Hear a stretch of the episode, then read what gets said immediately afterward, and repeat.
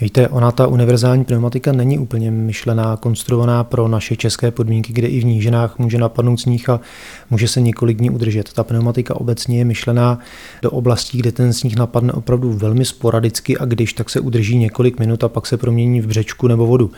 Ale pokud nedokážu vyloučit, že se někdy setká to auto se sněhem nebo s ledem nebo s namrzlou vozovkou, tak bych univerzální pneumatiku jednoznačně nedoporučil.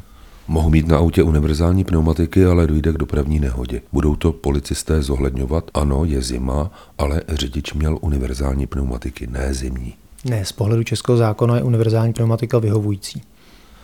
Když si budu vybírat zimní pneumatiky, jak postupovat? Podívat se na internet, zajít někam do pneumoservisu obrátit se na odborníka a nechat si poradit a nechat si doporučit pneumatiku takzvaně na míru, protože jiná pneumatika je vhodná pro někoho, kdo za zimu najde řekněme 2000 km a jiná pneumatika je vhodná a doporučení hodná pro někoho, kdo za tu zimu najde 20 000 km. Dříve měly všechny automobily takzvané plechové disky, dnes už mají skoro všechny automobily disky lité. Vyplatí se koupit si druhou sadu a jenom pneumatiky prohazovat?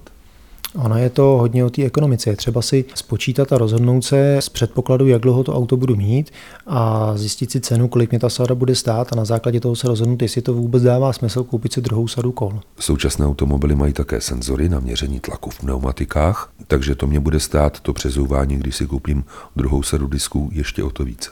Ano, ten jeden senzor na monitorování tlaku v pneumatice stojí zhruba 1300 korun.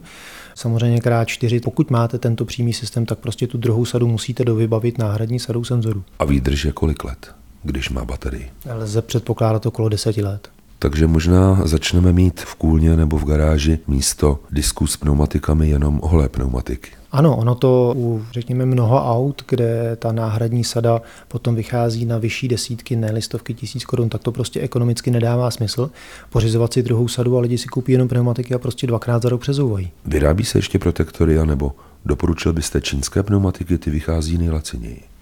tak v segmentu těch osobních pneumatik už se protektory nevyrábí a co se týká čínských pneumatik, samozřejmě kvalitu nelze srovnat s naší evropskou produkcí. Takže je to jenom tak na ježdění kolem komína.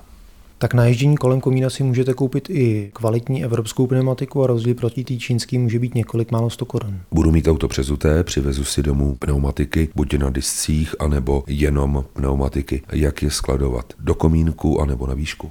V případě, že si přivezu kompletní kola, tak do komínku a když to budou samotné pneumatiky, tak je postavit na vzorek takzvaně vedle sebe na stojato. Některé servisy při výměně pneumatik disky i s pneumatikou umíjí, takže vysušit. Tak když vám je umijou servisu, tak přivést domů, vybalit z pytlů, nechat uschnout, no a když se je budete mít sám, tak samozřejmě taky nechat uschnout. Vyplatí se to nechat je umít, potom je dáme na auto, projedeme tři louže a budou opět špinavé. No to ani tak není o té čistotě těch disků, jde o to, že to kolo je čisté při vyvažování.